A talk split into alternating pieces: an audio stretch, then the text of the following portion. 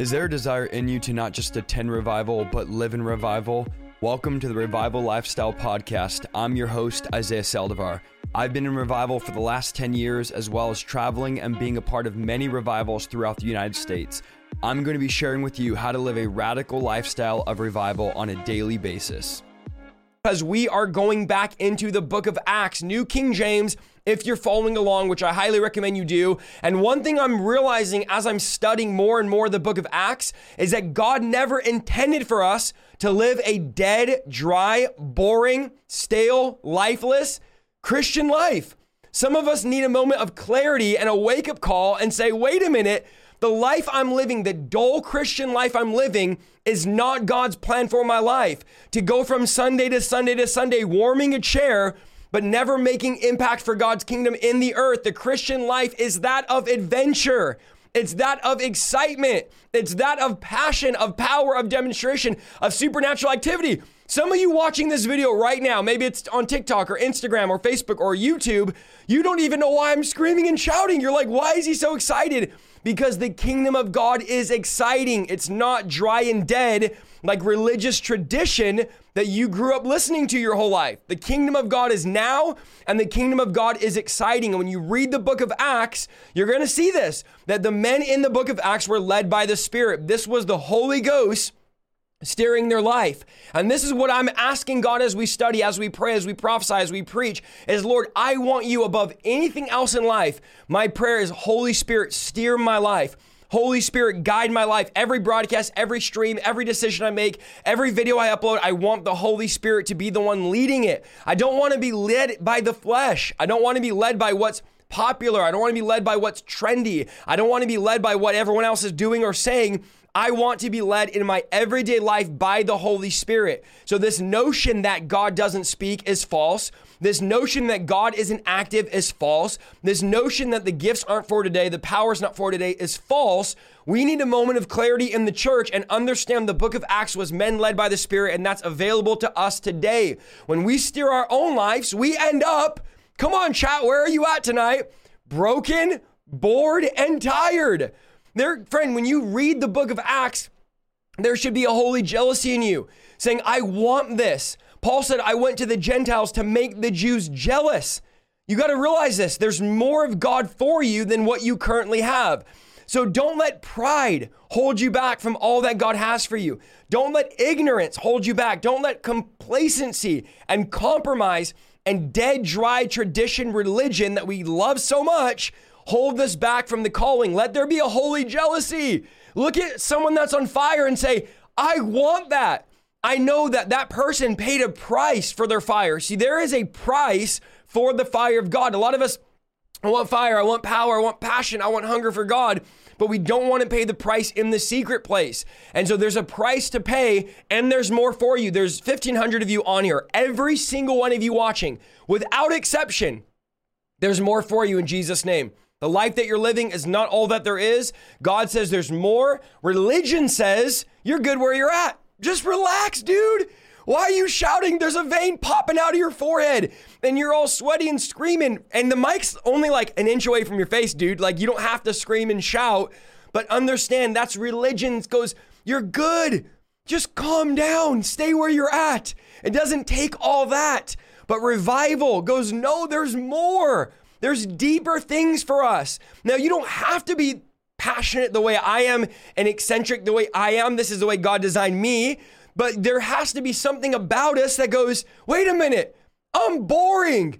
And God isn't boring like me. Like when I look at my Christian life, it's no wonder my friends don't want to be Christian.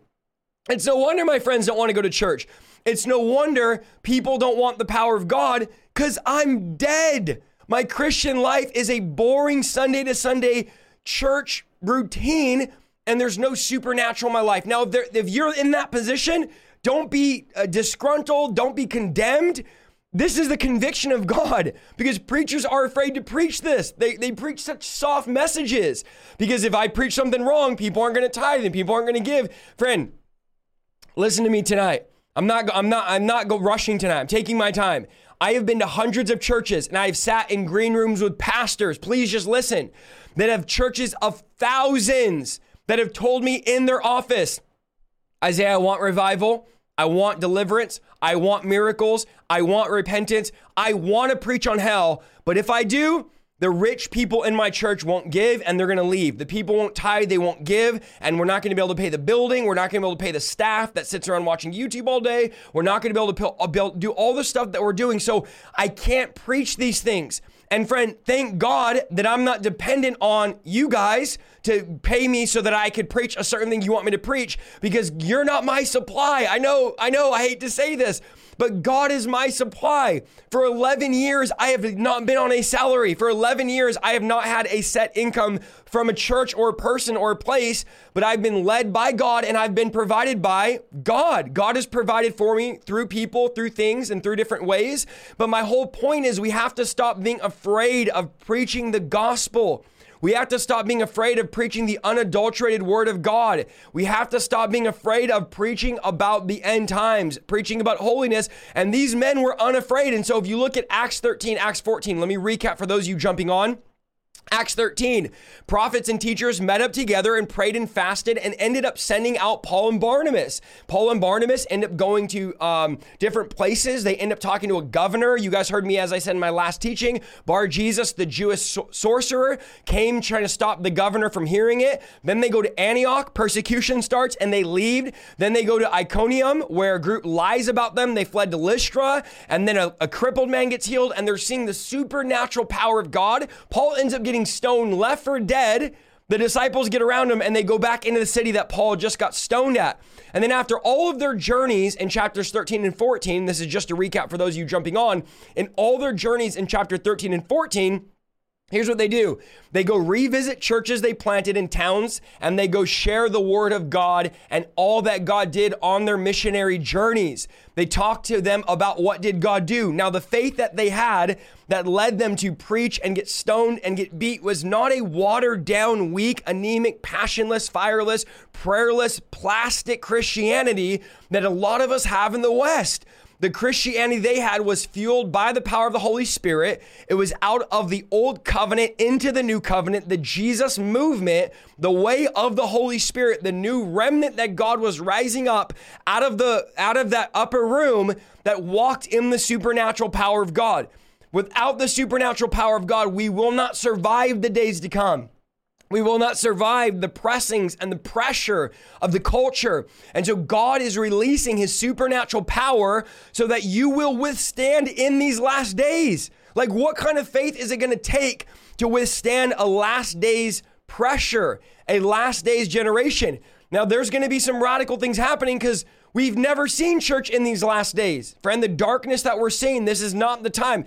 This is one of the reasons why I'm not even arguing with anybody anymore about deliverance and about this and about, oh, I don't know, brother, if we should do all that. And I don't know. And that's my religious voice. If you didn't know and you're new, maybe, I don't know if we should cast out devils, brother, and heal the sick. And we don't, I don't know, man, you know, we just got to be, we, we got to be careful, and we got to make sure that this, friend, all that softness, all that soft watered down preaching, it's not going to last in the last days. Because let me tell you, when all hell breaks out on this earth, which is already happening and will continue to, all the people that are running for their lives and looking for answers, they're not going to come to the Tickle Me Elmo, Jesus loves you, here's a sticker for showing up on Sunday.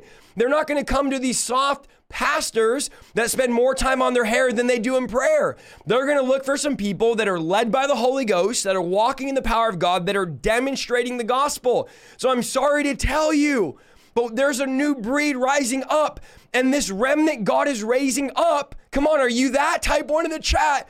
Are not concerned with what religion has to say. We're not waiting on permission from the religious guard. We are going after God violently from the days of John the Baptist until now. There's a violent advancing. Come on, help me preach tonight. There's a violent advancing in the kingdom of God. So no, we're not going to stop talking about the power of God, about deliverance, about miracles, about salvation, about holiness, about repentance. We're going to keep preaching it till we have no voice, because this is the power of God. Romans one sixteen, unto salvation. We're not ashamed of this. We're not going to apologize. We're not going to shrink back because the pressures of the religious people saying, oh, you can't be in our club. We don't care. We don't want to be in your club. Like, I, I, I don't know if they get this, but we don't want to be in their club. And so this is Paul. Paul is being persecuted by the religious people, getting thrown out of the synagogues, getting stoned, but he knows this one thing, that I've been mandated by God himself, that on that Damascus road, it was God that called me. So this is leading us in, man, we're going long tonight, okay. This is leading us in to Acts chapter fifteen. Okay, I'm gonna try to go this whole night without apologizing for going too long here. We are doing communion at the end. So if you're not ready for communion, be ready, because at the end we're doing communion. But Acts fifteen, if you're following along, chapter fifteen, verse one says, "And certain men came down from Judea and taught the brethren, unless you are circumcised according to the custom of Moses, you cannot be saved." Okay, so here's the scene now. There's men coming from Judea teaching these new disciples that you have to be circumcised under the custom of Moses. And he, let me just say this, and I'm not gonna, I'm not gonna harp on this, I'm not gonna rant on this. I honestly didn't know how many people loved the law and living under the bondage of the law until I posted my video on tithing. And I saw a lot of positive comments, but there was a lot of comments saying, we're still live, we still live by the law. We still live under this law and that law and that law. And I just didn't realize that new, that believers these days thought that we still live under the law of Moses. And what you're gonna find out is, we don't live under the law of Moses. Now, some of you say, what about the Ten Commandments? The reason why we obey them, of course, God instituted them, but the reason why we live by them in the New Testament is because Jesus reaffirmed the Ten Commandments. He taught the Ten Commandments again. So that's why we live by that law, but we don't live under the Mosaic law of Leviticus and all the rules, all the regulations. The Bible says that that law held a veil over the people. And in fact, Paul said, even to this day, when you read Moses, and it's being taught even today, it's putting a veil on people. He says there's a veil, but the new covenant lifts the veil. Come on, be excited about this. We don't live under the bondage of the law. We live under a new covenant, and the Bible says is exceedingly greater than the old covenant. So we're not bound by the old covenant. So here, here's what we have. We have people, and I'm just setting the scene here, that are living under the old covenant still. And in their minds, they're like, okay, we've been taught our whole lives, you have to be circumcised physically. We're talking here, just so you guys catch the drift. And these new believers, these Samaritans, are getting saved. And he's like, you guys got to get circumcised. I know you're thirty, forty, fifty, don't matter. You got to get circumcised or you can't be saved. So they're adding on to what the Bible tells us we got to do to be saved, right? If you're not circumcised, you're not saved. That's in Acts fifteen one. So, and, and the reason was Jew, uh, Gentiles were now outnumbering the Jews in the church, and no one in the leadership seemed to be raising questions. So these guys took it upon themselves to go and teach a teach on the subject of surgery, which is what circumcision was. And so Paul and Barnabas's two-year mission brought tons of non-Jews into the church, telling them, without telling them, they had to obey Jewish rules. So when these people are getting saved, you know, again, we're teaching tonight, Paul and Barnabas were not telling them to get circumcised. So now you have this massive group of new believers, and these Jews are like, y'all need to get circumcised. And to these Hebrew Christians, this was unacceptable. And this is the two questions that frustrated them. Question one, how can non-Jews be saved and considered the people of God if they don't observe the law of Moses? Okay, they wanted them to live under the law of Moses. And how are you going to say you're a Christian if you don't live under the law of Moses? Sadly, people still are like this today, which I'm going to do a whole video on what it means to be out of the law, because I never even thought to make a video until I started reading my comments. I'm like, people really think we're still under the law. Anyways, that's another video. That was the first question. Number two was, how can Christians who keep the traditions of um, Judaism break bread with unclean Gentiles who ignore Moses's rules about the right food, the right way to prepare it, and these people that aren't circumcised? So like, how am I, who's lived by these laws for so long, all of a sudden now you're telling me the Holy Spirit's here and I have to break my tradition, and now I have to eat with Gentiles who are considered unclean? So there's this real fight going on, and this made some of the Jewish believers uh, upset. And so they decided, we're going to head to Antioch to enlighten the Gentile believers there, right? This is what religious people do. Religious people think that they're God's gift to the church to correct everybody. So it's like, hey, you're not supposed to be doing this. You're not supposed to be doing miracles and casting out demons and flowing in the gifts of the Spirit and preaching on this and preaching. So we're going to come bring correction to you. So they come and they start teaching, y'all got to get circumcised. Acts fifteen, two through four. Therefore, when Paul and Barnabas had no small dissension and dispute with them, they determined that Paul and Barnabas and certain others should go up to Jerusalem to the apostles and elders about the question. So being sent on their way by the church, they passed through Phoenicia and Samaria, excuse me, describing the conversions of the Gentiles, and they caused great joy to all the brethren. When they had come to Jerusalem, they were received by the church and the apostles and the elders, and they reported all the things that God had done with them, okay? So here we have this intense argument breaking out. There's legalistic teachers saying, you guys got to get circumcised. And then Paul and Barnabas are saying, no, you don't. They're in a, a heavy dispute. I'm just painting the picture if you're confused here. So the guys, these teachers say, okay, you should go to Jerusalem, go talk to the elders, the apostles, the head honchos, and see what they think about the matter. Now, the religious guys are thinking, they're going to agree with us, right? But when Paul and Barnabas get there, they're welcomed with open arms because of the salvations, because of the miracles. And this is what religion fails to realize. Oftentimes, religion sits around stale while disciples go make disciples and do the work of God. And so we actually have fruit. You have doctrine and you have head knowledge, but we have fruit. So the fruit was going to speak volumes when Paul and Barnabas start telling them about the stories of conversions. And along the way, they're sharing with all these churches on their way to Jerusalem, and everyone's excited. Wait, people are getting saved. Gentiles are being born again. Gentiles are being welcomed in into the family of God. They are received in Jerusalem as heroes. Okay, they're not rejected by the, they're received as heroes. And the big question was, what must someone do to be saved? Was it work or was it believe? Did they need, I hope I'm explaining this well, type one if you're tracking, did they need the sign of circumcision or was believing merely enough? And so in his letter to Galatians, Paul states the principle behind his and Barnabas' contention that the Gentiles must be accepted into full fellowship in the church without being required to be circumcised and practice Old Testament ceremonies. So look at what Paul says in Galatians two sixteen. Ready for this? Okay. Some of you are going to get mad at this. It's okay. It's in the Bible. It's a verse. I'm going to quote it. Go ahead and get mad. Go read your Bible. It says, knowing that a man is not justified by the works of the law, but by faith in Jesus Christ, for by the works of the law, no flesh shall be justified. So he goes, it's not works, y'all. It's not circumcision and praying enough and doing enough. It's not works. It's by faith. It's clear. Salvation is by faith, not by works. Our works are not how we gain salvation. Our works are a byproduct of receiving salvation. So I don't work to be saved. I work because I am saved. I want others to hear the gospel, to experience God, to know his life-changing power. I want others to be delivered from the demonic powers like I was. I want others to be physically healed like I've been. I want others to find joy and peace. So my salvation, my encounter, my experience with God motivates me to work in his field. Remember, Jesus said the harvest is plentiful, but the laborers are few. The issue's not people don't want to hear the gospel. The issue is the church is lazy and we don't have laborers. The harvest is not the problem. The laborers are the problem. And there is a shortage of workers in the kingdom of God. We have no problem hearing the gospel, going to church, and visiting God once a week, but we have a problem actually doing what the Bible says to do and to labor for the kingdom. James says, faith without works is dead because you claim to have faith, but you do nothing for God. So let, let me just say this. Go ahead and type this in the chat. Put it on your little journal. Laziness is not a fruit of the Holy Spirit, okay? Laziness is not a fruit of the Spirit. It's a fruit of a demon. The devil makes you lazy, not God.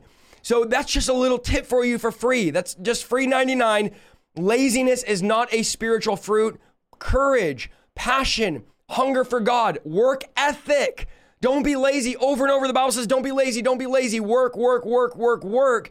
Work is not a cuss word. It's a command. Come on. Help me tonight, Holy Spirit. We are called to work. And if you're lazy, say, Lord, deliver me from laziness.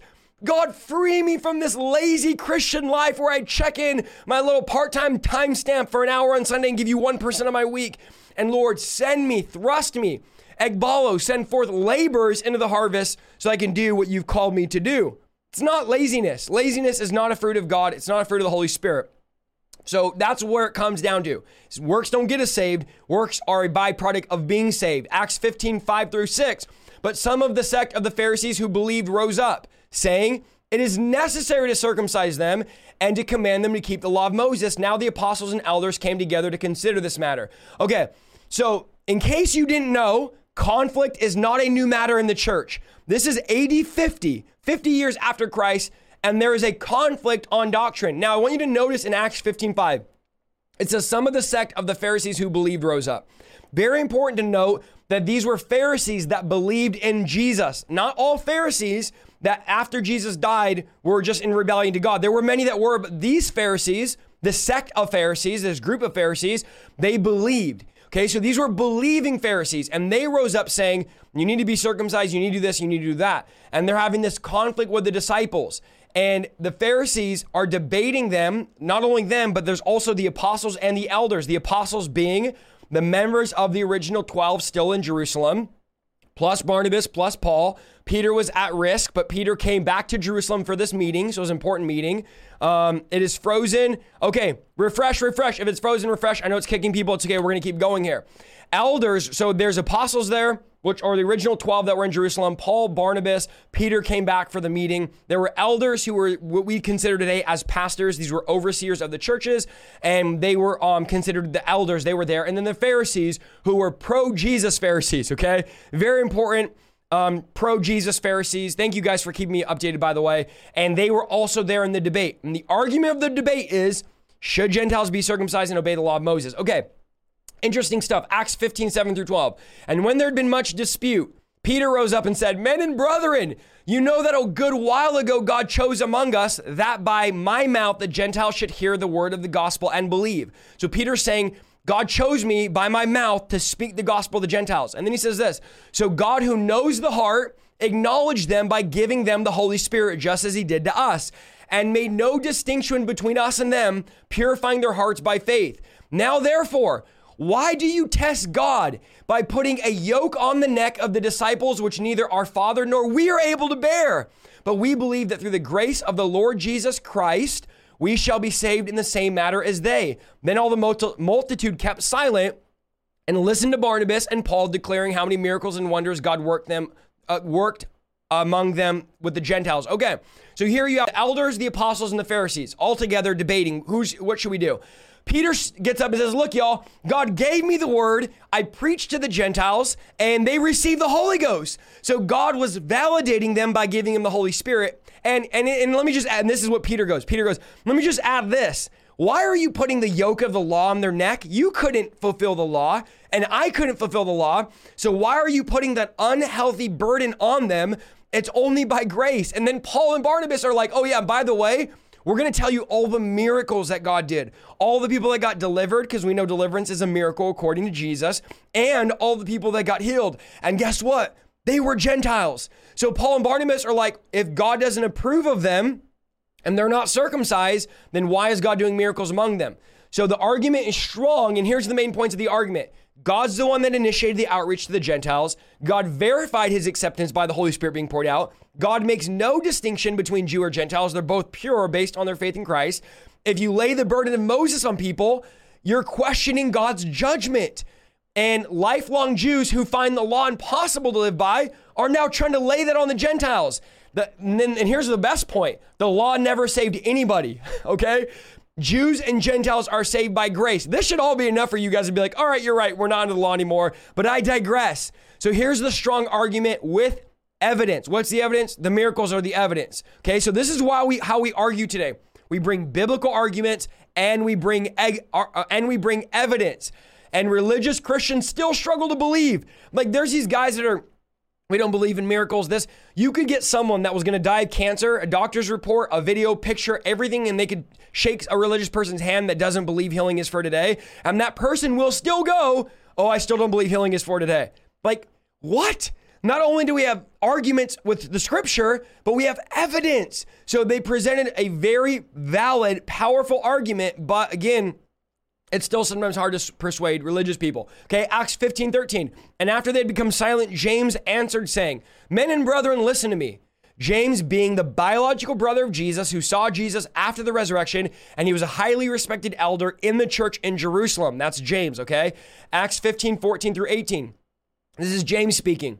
Simon has declared how good, Simon has declared how God at the first, vi- at first visited the Gentiles to take them out of people for his name. And with his words of the prophets agreed, just as it's written, after this, I'll return and will rebuild the tabernacle of David, which was fallen down. I will rebuild its ruins and I'll set it up so that the rest of mankind may see the Lord. Even all the Gentiles who are called by my name, says the Lord, who does all these things know to God from eternity are all his works, okay? So James is saying God is including the Gentile people for the glory of his name, and he gives this prophetic word from Amos saying God's plan was always to redeem the Gentiles, not to force them to become Jews. So James declares a prophecy from Amos saying, listen, from the beginning of time, God's plan was to also save Gentiles. It just wasn't the right time yet, but this was God's plan, and God's not going to force them to become Jews. Acts fifteen, nineteen through twenty-one. We're doing good.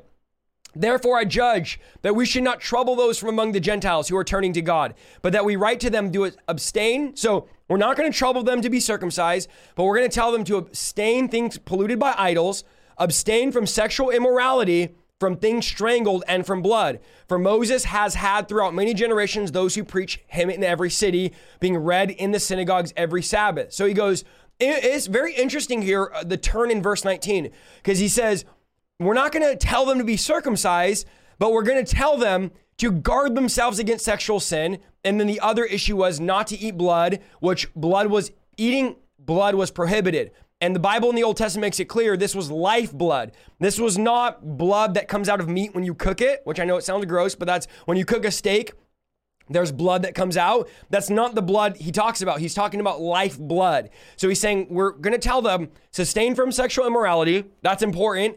Okay, don't eat food uh, given by idols or presented to idols, and don't eat things strangled or eat lifeblood. So that's a whole nother topic, but that's exactly what lifeblood was back in the Old Testament, okay? Acts fifteen, twenty-two through thirty-five. And I'm not going to read all this, tw- verse twenty-two through thirty-five. I'm not going to read it because basically it's them agreeing to this, saying, okay, you're right, and sending the men back to Antioch with a letter saying, Gentiles are free from Jewish laws and customs. This was major because up until this time, we're in Acts fifteen, fifty A D, they didn't really know should the Gentiles live by the Jewish laws. Now, because of this letter uh, approved by the apostles, the elders, and the Pharisees, you don't have to live by these Jewish customs any longer. So these four men are dispatched with letters from Jerusalem to Acts. Um, Acts fifteen twenty-six identifies Paul and Barnabas as the men who have risked their lives for the name of the Lord Jesus, and Judas and Barsabbas and si- Judas Barsabbas and Silas, who are two members of Jerusalem's leadership team. Both were prophets, and they were there to authenticate and explain the letter. Okay, so I know it sounds kind of confusing. Paul and Barnabas, them two, and then Judas Barsabbas and Silas. So Judas and Silas, Paul and Barnabas, four of them are going to go back and report to the churches. Judas Barsabbas and Silas are going to explain the letter and basically say, look, all of you guys stop teaching to be circumcised, that you guys are free from this, and also to tell the Gentiles to say no to sexual sin, food sacrificed to idols, and eating lifeblood. Acts fifteen. Okay, so that was the whole summary. If you read through that, I won't just read it because it's it's long. That's what's happening. They're sending them with the letter saying, okay, we approve of it. Acts fifteen, thirty-six. So now I want you guys to jump to verse thirty-six through thirty-nine. Then after some days, Paul said to Barnabas, let us know, now go back and visit our brethren in every city where we preach the word of the Lord and see how they're doing. Now Barnabas was determined to take with him John called Mark. Okay, stay here, stay with me. But Paul insisted that they should not take with them the one who departed with uh, departed from them and Pamphylia, and had not gone with them to the work. Then the contention became so sharp that they parted from one another. Now this is a very, very strategic and sad moment in history. Paul and Barnabas, who you guys have been with me, if you've been in the study, have been together on this missionary journey all this time, traveling together, and here they are in Acts fifteen thirty-six, having an argument, a dispute over John Mark going with them, who had parted ways with them before, and now they're going to dispute this, okay? And this is sad because they're, Paul and Barnabas are going to part ways, and they're never going to work together again. They're never going to work side by side as missionaries again. It's, a, it's honestly a sad moment. It really is. Luke, who's the writer of Acts, gives us details onto why they may have had this dispute.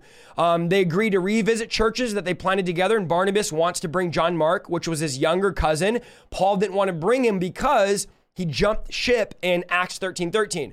That first journey they went on, they jumped ship. He jumped ship. So Paul's going like, look, this guy jumped ship last time, so we're not going to bring him this time. And there's this sharp argument. In fact, the Bible says it was a contention that became so sharp they parted. And the original word was an angry dispute, or what we'd call today a fight. That's literally what it was. The actual Greek was they got in a heated argument, a heated fight, and they're going to part ways now. And Barnabas is basically like, come on, Paul, give him another chance. And Paul is saying, look, Mark has already blown his chance. He's already left us shorthanded, and, and he's a quitter. I mean, Paul didn't say that, but that's what Paul is implying by reminding him that Bar- that um, John Mark had left us. Now, sadly, this happens all the time in church. It's not God's plan. Was this God's plan? No, but it's life. So what do we do when conflict like this happens in church? We move on, okay? They don't slander each other. You don't need to gossip. You don't need to backbite. You go your way and you let them go their way. And this is all of you that are leaving your church, which if your church is dead, you should leave it. I would never want to raise my kids in a graveyard. Some of you are at a dead church and you think something's going to happen. You need to leave and go find a church that's alive. So when you part ways, you don't need to slander. You don't need to backbite. You don't need to gossip, okay? You have a disagreement. I don't agree with this or that. I'm going to go my way. You go your way. I'll do my mission for God. You do your mission for God. They're not the devil because they're doing what they're doing, and you're not the devil for leaving. So we need to learn how to have a healthy uh, church leaving. We're not a gang, okay? You don't have to leave your church and then never talk to them again. And sadly, that's usually what happens. But this is how we're supposed to deal with conflict. Acts fifteen thirty-nine. Okay, watch this here. Through forty-one. And so Barnabas took Mark and sailed to Cyprus, and Paul chose Silas and departed, being commended by the brethren to the grace of God. And he went through Syria and um, Cilicia, strengthening the churches. So Paul and Barnabas, they part ways right here. And Paul goes with Silas now, and Barnabas goes with John Mark. So the question is, and type it in the chat if you know the answer, and I'll give you a second to think about it. Who was right in the argument? Was Paul right or was Barnabas right? There's there's actually a definitive answer. Type in the chat who was right. Was Paul right about him? Was Paul right about John Mark? Is he a quitter? Is he no good? Do we just leave him? Or was Barnabas right, saying, look, Barnabas, I'm the son of encouragement, y'all. We're going to bring him with us. We're going to take him with us, and he's going to do something for God. I, I believe in him. He's my younger cousin. Let's bring him along. Who is right? Okay, I'm going to wait for the chat to catch up here. This is a pop quiz. Um, type it out in the chat. Okay, a lot of you are saying Paul. A lot of you are saying Barnabas. Okay, history tells us who is right. Barnabas was right. Here's why Barnabas was right about John Mark. Early church tradition says Mark ministered with Peter and wrote the New Testament gospel. His gospel was the first one written and considered the oldest gospel. So here, John Mark, who's going to be the first one to write the gospels, which was the book of Mark. And according to Second Timothy chapter four, verse eleven, Paul changed his mind about Mark. Watch this. Paul says this, get Mark and bring him with you because he's helpful to me in my ministry. So we should be very careful not to give up on people so soon because God may have something in mind. And I'm guilty of this, thinking like, oh no, they're quitter. They're not, God can't this, or they made a mistake or whatever. They bailed on me.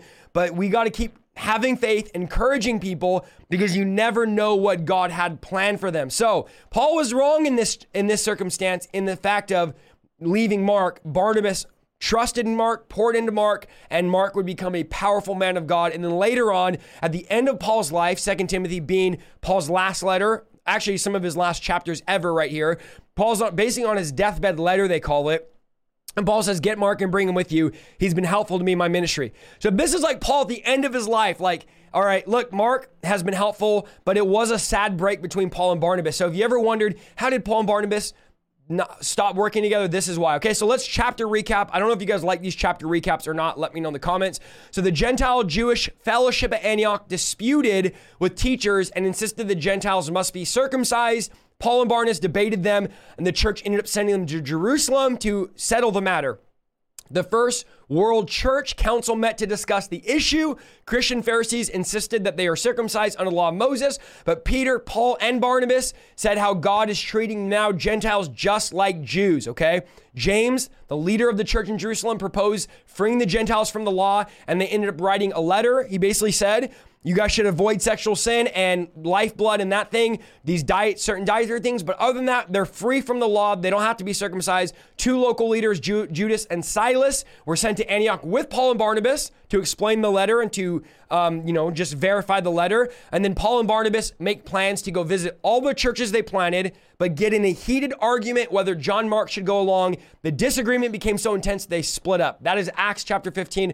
Okay, I'm glad you guys like the recaps. I don't, I don't know. Sometimes I don't do them, but I'm like, I think they help to keep tracking. Okay, we're on Acts chapter sixteen. We're doing good. We're going to get through another chapter tonight. Acts sixteen one. Then he, Paul, came to Derbe and Lystra, and behold, a certain disciple is there named Timothy, the son of a certain Jewish woman who believed, but his father was Greek. So Paul is now with Silas, his new partner, and he comes to Lystra, where he was five years earlier, to the same place he was stoned and thrown out of the city. This is five years after Paul is stoned. He comes to the city. Timothy he meets, who would become a lifelong friend and one of Paul's most trusted co-laborers, okay? Timothy's mom was a Jewish Christian. Her, his father was a Greek, and his name means God honoring, and he's going to be a lifelong student of the Bible. His mother Eunice and grandmother Lois were spiritual role models to him. Acts sixteen, two through three. Now this is where it gets interesting.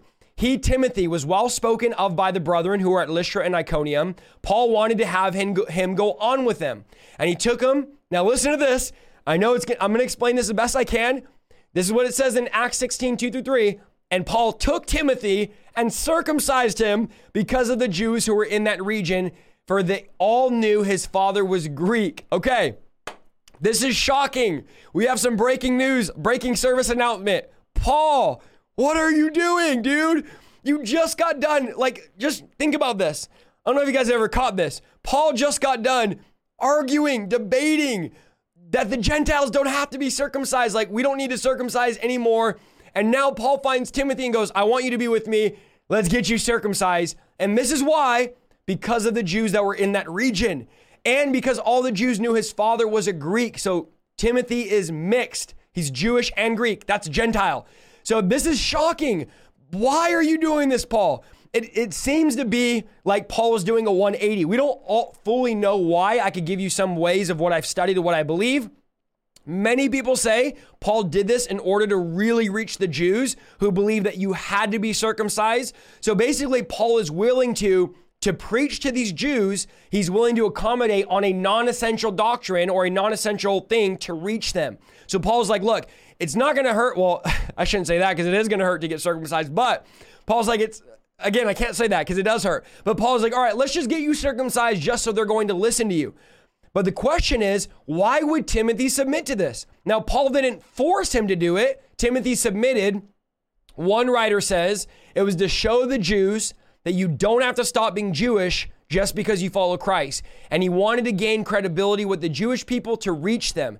At the end of the day, and this is my consensus, the end of the day, only God knows the exact reasons. We could all jump to conclusions, but the passage makes it seem like Paul was not being a hypocrite necessarily, which in, in essence of the definition, you could call Paul a hypocrite in this sense, because he just got done debating, you don't have to be circumcised. Now he circumcised Timothy. But the other sense is Paul says, become all things to all men that you may win them to the Lord. So Paul is saying, look, if this is why they'll listen to you. Now, I have done small things in my life to get people to listen to me. And those things would, are not things I've done to sin or to compromise, but actually the opposite, okay? So for example, one of the reasons why I have zero tattoos, even though I'm not even gonna say anything about it. I'm just gonna say this, okay? I gotta be careful what I say here, because there's a lot of people listening. I have no tattoos. Here's why. Not because I have a certain passage in the New Testament that says you can't have tattoos. I have no tattoos because I know that if I'm preaching on a stage of, let's just say two thousand people, and there's somebody that's older or younger that doesn't believe Christians are allowed to have tattoos. They believe it's a sin, which I don't, I can't tell you either or, because I don't have a New Testament reference for it. But let's just say, and they look at Isaiah preaching on the stage, and he has a sleeve of tattoos, and I'm preaching, right? That I got after I became a Christian, right? You got him before, obviously, but I got him after. And in their mind, they go, oh, I'm not listening to this preacher. I want nothing to do with this guy because he has tattoos, and that's worldly, and that's a sin. Now, what they're saying might not be true, but I know that because of my tattoos, they won't listen to me preach. So I won't get tattoos in order to become all things to all men and to reach them. So the things that I've done in life are not because I'm, you know, doing things wrong to try to reach people. It's actually doing things, and I'm not trying to be arrogant or proud when I say this, but I'm actually doing things extra right so that people will hear me preach. Let me give you another example. And this is funny. It's weird. I had a, what was it called? Not a reverse mohawk, but I had like a faux hawk for like six or seven years, right? My hair did this, and then it went back like that and faded down to like a mohawk in the back, right? One day I was sitting in a church and there was a bunch of old people sitting behind me, well-seasoned veterans in the faith, and I could feel them judging me, okay? Because here I am, this young guy, I'm already young, I'm already loud, I'm already Italian, I already have veins popping out, I'm already wild running around the stage, and here you have this young guy coming in the, into their church as a guest speaker with a mohawk in the house of God, right? So I felt the, the judgment, and in my mind I thought, okay, if getting, and this is just me, again, you call me religious, it's okay, I don't care, but I thought in my mind, if I just got my hair a regular fade, right, military style, I know that these older people would listen to me more if I did that. So, to be all things to all men, even though it's not a sin to have a mohawk, I just went ahead and did it. So guys, here's my point. There's areas of our life that we do certain things to accommodate certain people, and in this case, Paul... Paul was circum. Now, this is a big difference between getting your hair cut and getting something else cut, okay?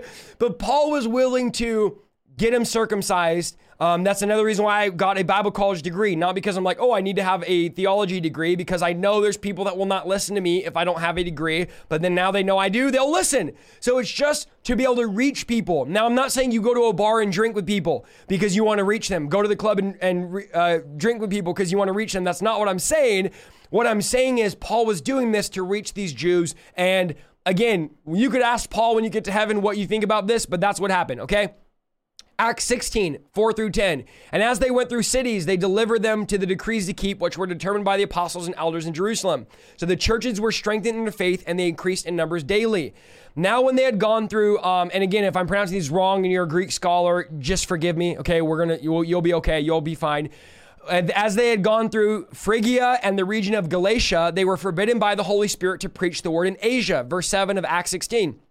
After they had come to Mysia, uh, Mysia, they tried to go to, I can't say any of these, Bithynia, but the Spirit did not permit them. So it's like they're trying to go preach, but the Holy Spirit's not letting them. And verse eight, so passing by Mysia, they came down to Troas, um, Troas, and a vision appeared to Paul in the night. A man of Macedonia stood and pleaded, saying, come over to Macedonia and help us. Now, after he saw the vision, immediately he sought to go to Macedonia, concluding that the Lord has called him to preach the gospel there. So here you have, again, are you guys noticing the theme? I don't know how to pronounce them, all right? Get over it. Here's the theme. The theme is they're led by the Holy Spirit, and they were forbidden by the Holy Spirit to preach in Asia. They're forbidden to go to Bithynia, and the Holy Spirit's not letting them go to certain places. Now, how did the Holy Spirit stop them? Was it sickness? Was it a word of prophecy? Was it an uneasy feeling? Was it plans failing? We don't know how the Holy Spirit stopped them in the natural, in a, in a practical sense, but we know that God's Spirit was guiding them. So guys, here's my word reading this. If a door closes for you, take it as the Holy Spirit saying, don't do that or don't go there. There's been moments where I've been heartbroken, cried, saying, God, why didn't this work out? Is there something wrong with me? Why didn't that door open? But then later on realizing it was the Holy Spirit prohibiting me from preaching in certain places. I've had churches, okay, I gotta be careful here because there's a lot of people watching. But let's just say I've had situations not work out where I went to certain churches or doors closed at certain churches. Later finding out it wasn't me that was wrong. It was them that was wrong. And the Holy Spirit was actually forbidding me to preach there for reasons. Like I've had ministers that I wanted to connect with. The Holy Spirit forbidden me. And then a month, two, three months later, that comes out, they fell from sexual immorality or something, or they're doing something crazy. And then I'm like, wow, in the moment, I felt heartbroken because I wasn't able to make that connection. This is years ago, but in the nat- in the spiritual sense, the Holy Spirit was prohibiting me or not letting me preach there or go there. So this is what happened to Paul. God was closing the doors to Asia, not letting him go. Now, all of a sudden, Paul has a vision in the night of a man of Macedonia saying, come over to Macedonia and help us. And Paul concludes that the Lord is calling him there. Now, if you said today you had a vision at night and God told you to go preach here or do this, religious people would call you crazy.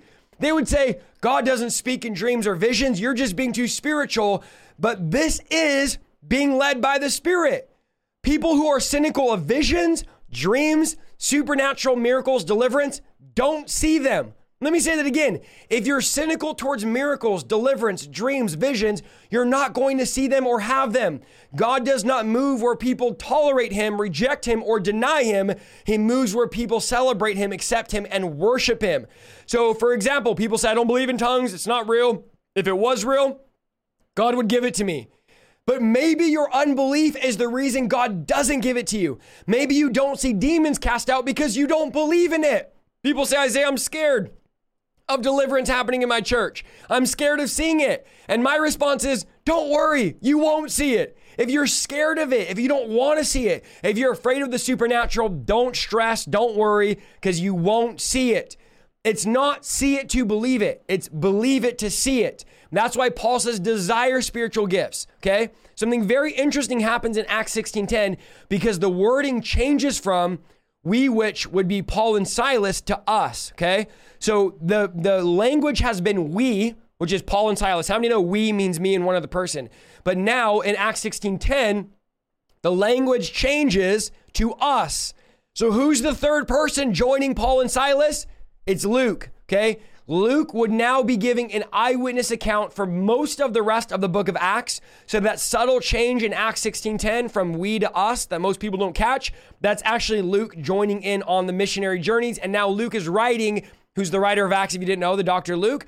He's not just writing from stories he's heard or translated from this person to that person.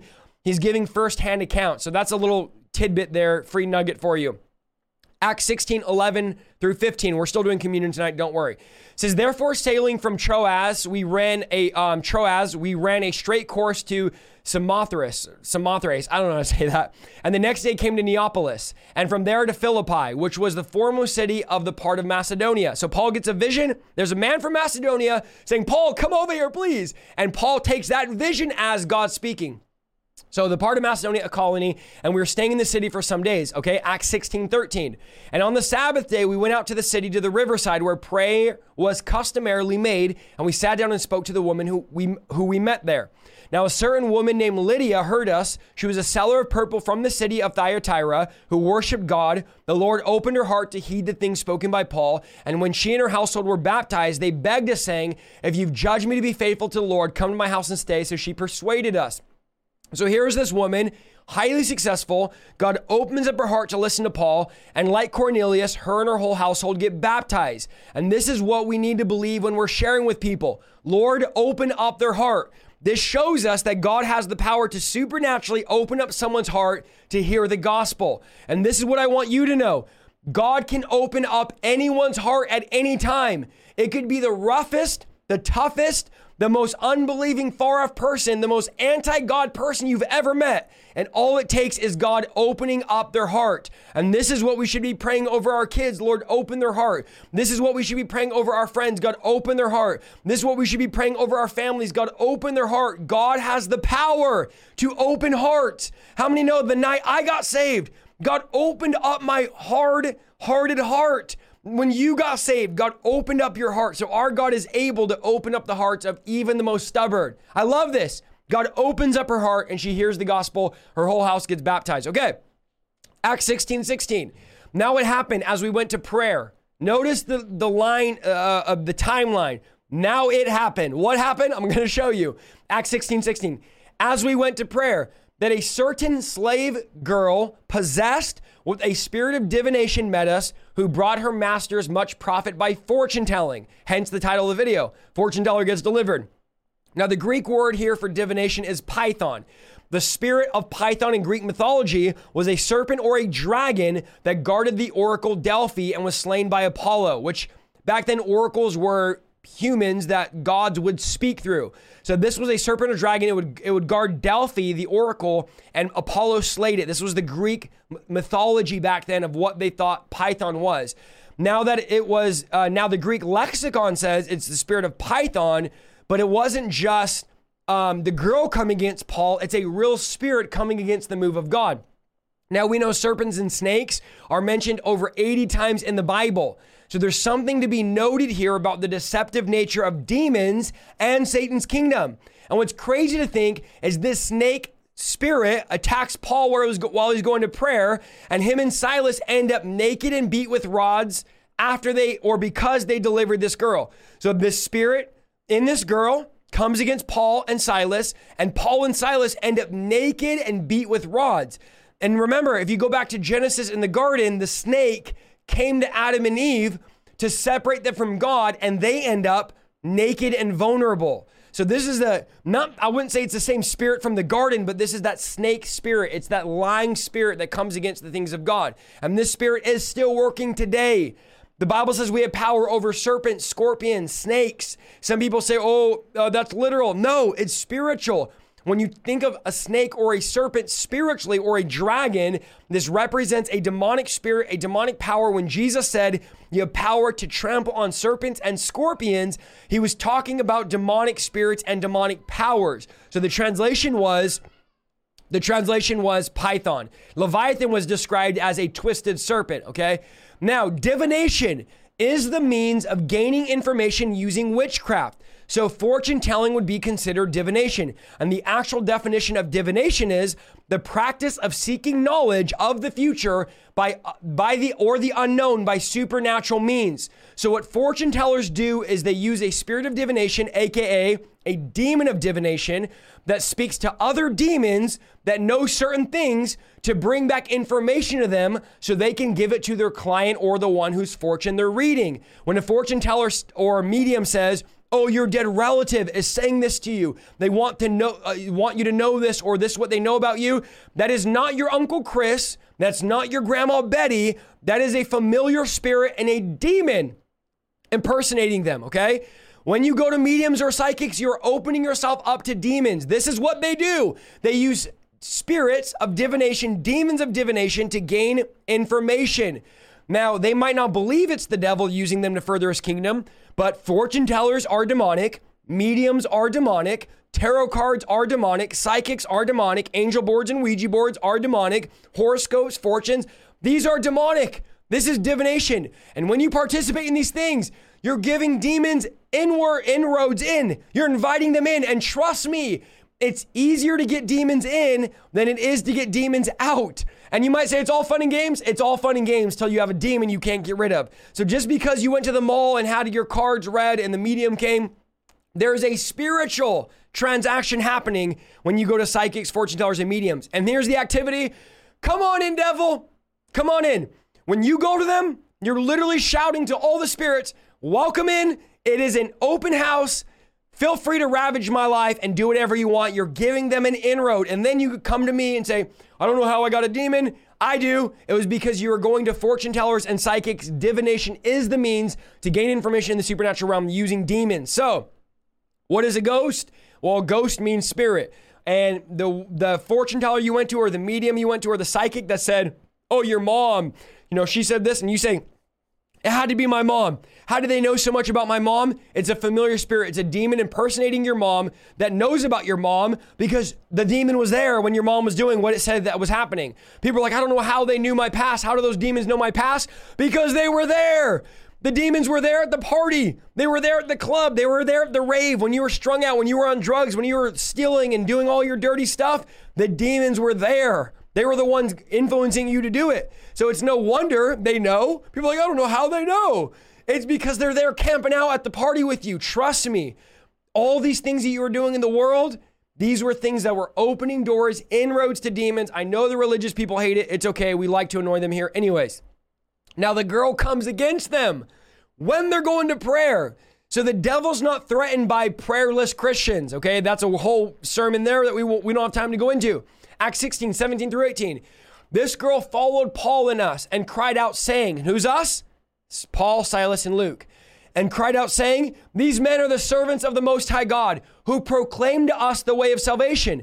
And she did this for many days. But Paul, greatly annoyed, turned and said to the spirit, okay, are you all tracking? Paul wasn't telling the girl this.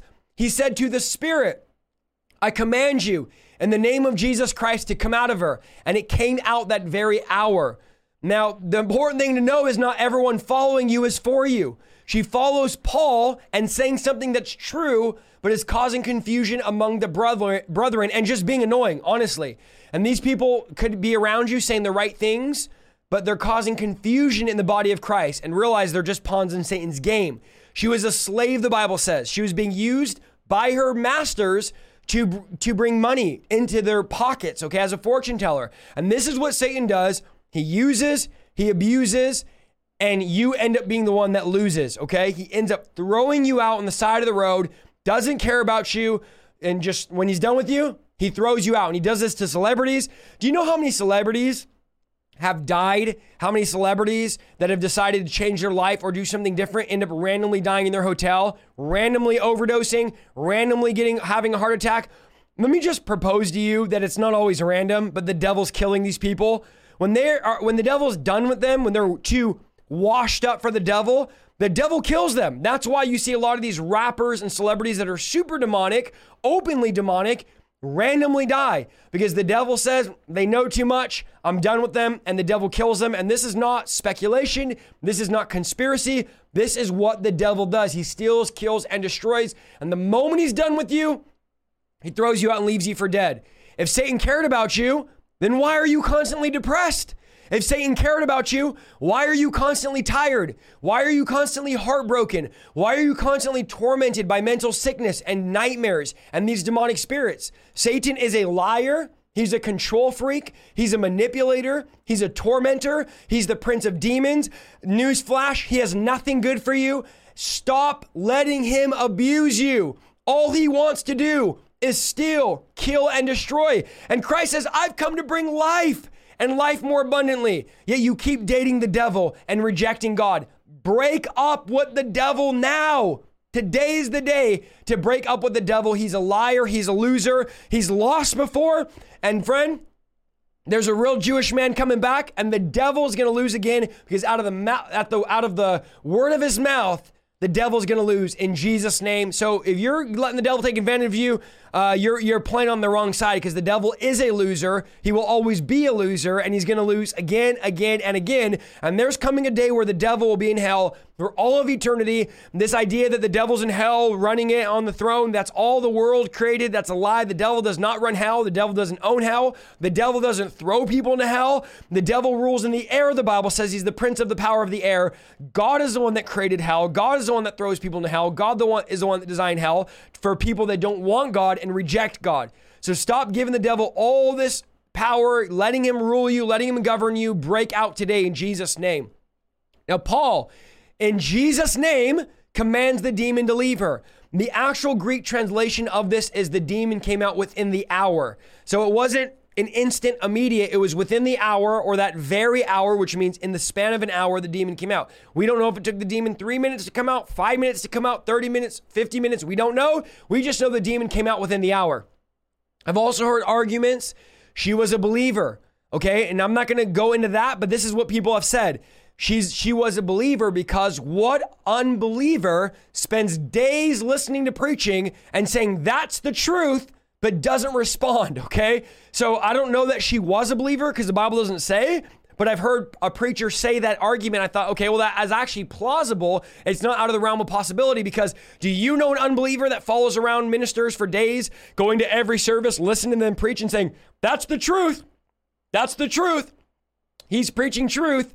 I don't know any atheist or any unbeliever that's ever done that. But Paul is annoyed nonetheless and speaks to the spirit. Now, I don't think Paul was necessarily annoyed with the girl. I think Paul was annoyed with the spirit that was using the girl and was tormenting the girl. I've always thought, like, Paul cast the demon out of her because she was declaring that they were the men of God and the truth. But then it's like, okay, maybe Paul was annoyed that she was causing disrupt disruptions in the services and this demon was taking advantage of her. Paul was annoyed that she was in bondage. Paul was annoyed at the spirit, and then Paul cast it out of her. So we got to be careful that we don't frame these as one-way things of like, Paul was just annoyed at the girl. I really believe that Paul's annoyance was with the spirit that was taking advantage of her. And not only that, he's annoyed by the, the girl's masters who are using her. Now, we know demons respond to words. Don't go into that. I have sixty plus hours of teachings on deliverance if you want to check my channel. Acts sixteen, nineteen through twenty-four. But when her masters saw that their hope of profit was gone, they seized Paul and Silas, and they dragged them into the marketplace to the authorities. And they brought to them the magistrates and said, these men, being Jews, are causing trouble in our city, and they teach custom which are not, customs which are not lawful for us, being Romans, to receive or observe. Then the multitude rose up against them. The magistrates tore off their clothes and commanded them to be beaten with rods. And when they had laid many stripes on them, they threw them into prison, commanding the jailer to keep them securely, having received such a charge, but put them in the inner prison, fastened their feet and stock in the stocks. Okay, so riot starts. They lie about Paul and Silas. They get beat with rods, and, and Luke, get stripped naked. get locked up, thrown into prison. Presumably they're going to end up getting killed in prison because it's usually not beat you with rods and this, and then they just let you go. It's usually they're going to kill you, okay? The, and the reason being is the owner of the slave girl are mad because now we don't have money because we're using her spirit and her demonic power to get money, to tell fortunes. Now we're, we, we're going out of business here. Acts sixteen, twenty-five through twenty-six. But at midnight, Paul and Silas were praying and singing hymns to God, and the prisoners were listening to them. Suddenly there was a great earthquake so that the foundations of the prison were shaken, and immediately all the doors were open and everyone's chains were loosed. So Paul and Silas decided, we're going to pray and praise God. And the Bible says all the prisoners were listening, whether you like it or not. People who are not Christian, people who are in bondage are listening to you. They're looking out the way that you live. They're listening to the way that you pray. They're looking at the way you cheat your wife. You're looking at the way you talk to your kids. They're watching what you post. So believe me, people in bondage are listening to you. They're listening to the way that you live. It matters how you live. It matters that you're not a hypocrite.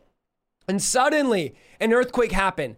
Literally, they praised their way into breakthrough. Your prayers and your worship and your praise have untold power in the supernatural realm. Notice not only did they get free, but people all around them got free. Let me let me word it like this for those of you that have ears in the spirit. Not only did they get free and delivered, but those that didn't even deserve freedom got freedom. So sometimes when we praise, I'm not just praising for me. I'm not just shouting for me. I'm not just worshiping for me. I'm not just crying out to God for me, but there's people around me that don't even deserve breakthrough.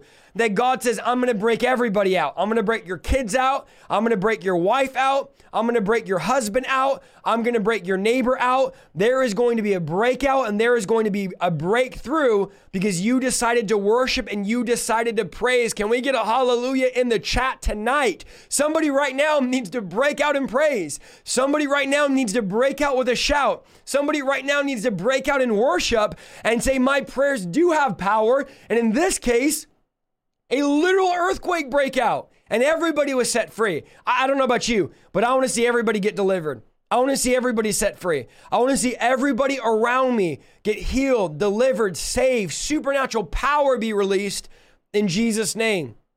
Acts sixteen, twenty-seven through twenty-eight. And the keeper of the prison, awaking from his sleep and seeing the prison doors open, supposing the prisoners had fled, drew his sword, about to kill himself. But Paul called with a loud voice, saying, do not harm yourself, for we are all here. So the jailer knew if the prisoners left, he would receive the punishment for them, or the, the punishment that they were to have received, which was death.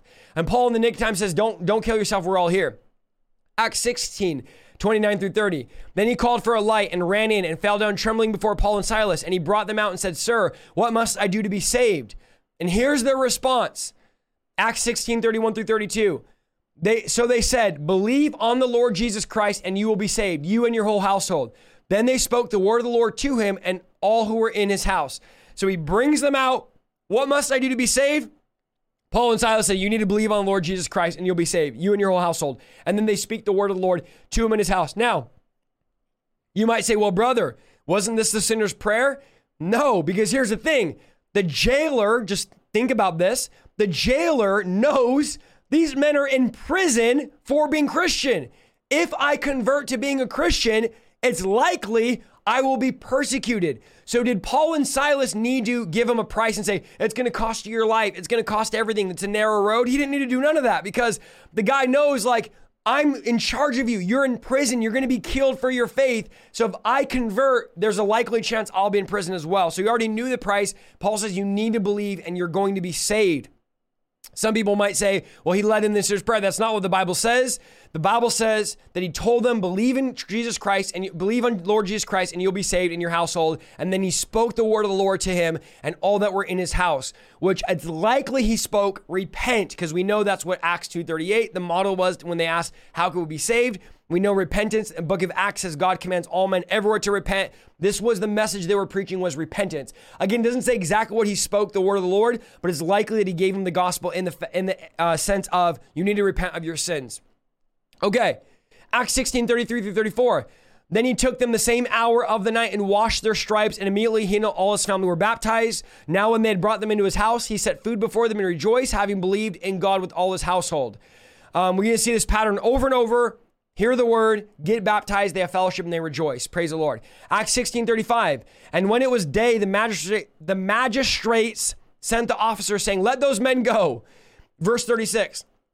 So the keeper of the prison reported these words to Paul, saying, the magistrates have sent letters to tell you you're released. Now, therefore, depart and go in peace. But Paul said, they have beaten us openly, uncondemned Romans, and have thrown us into prison. And now they want to put us out secretly? No, indeed. Let them come themselves and get us out. So Paul's like, I ain't leaving this prison till they personally come apologize to me and walk me out in public, because they're not going to secretly let us out for all that they did.